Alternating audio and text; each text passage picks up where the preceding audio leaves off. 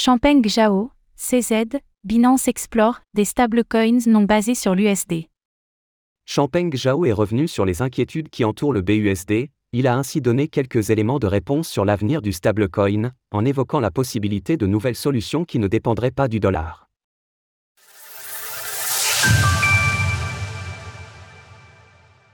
CZ prend la parole sur le stablecoin BUSD. Au milieu de la tourmente qui entoure le stablecoin BUSD émis par Paxo, Champeng Zhao, CZ, le PDG de Binance, a publié un thread Twitter visant à rassurer la communauté et à donner quelques éléments de réponse sur la suite des événements. Premièrement, il réaffirme ce qui a été annoncé hier. La capitalisation du BUSD est vouée à diminuer maintenant que Paxo n'est plus autorisé à en émettre. CZ insiste également sur le fait que le stablecoin continue d'être garanti par la société émettrice et que tous les BUSD pourront être remboursés. De plus, Binance continuera de soutenir le BUSD dans un avenir prévisible et son PDG estime que les utilisateurs de la plateforme opteront petit à petit pour d'autres stablecoins. De ce fait, il avance que les paires de trading libellés en BUSD pourraient être amenés à disparaître. Mais si les projets de Binance sont encore flous quant à son stablecoin, Champeng Zhao a donné une piste de réflexion intéressante.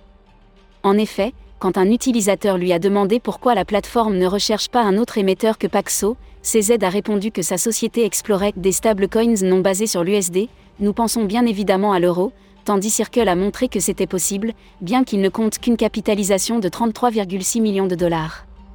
Mais au regard de ces éléments, il faudra encore patienter avant d'en connaître la suite.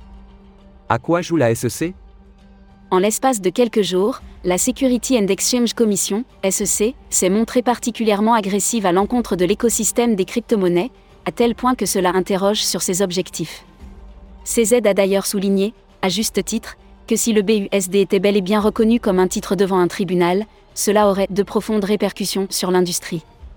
Et pour cause, le BUSD n'est, dans les faits, pas si différent de l'USDT et de l'USDC dans son fonctionnement, avec une collatéralisation en bons du trésor. Toutefois, s'il ne s'agit pas de faire de théorie du complot, le fait que ce stablecoin avec une telle capitalisation soit émis pour le compte d'une société qui n'est pas américaine peut donner matière à s'interroger, bien que ce soit aussi le cas de Tether. Il conviendra donc de suivre les potentielles actions à venir de la SEC contre les autres stablecoins du marché. Notons que l'écosystème est régulièrement troublé par des périodes de flou réglementaire et qu'il en est toujours ressorti plus fort jusque-là. Alors que cette fois ce flou vient des États-Unis, cela pourrait profiter à d'autres régions du monde qui pourraient ainsi saisir l'occasion pour prendre de l'avance.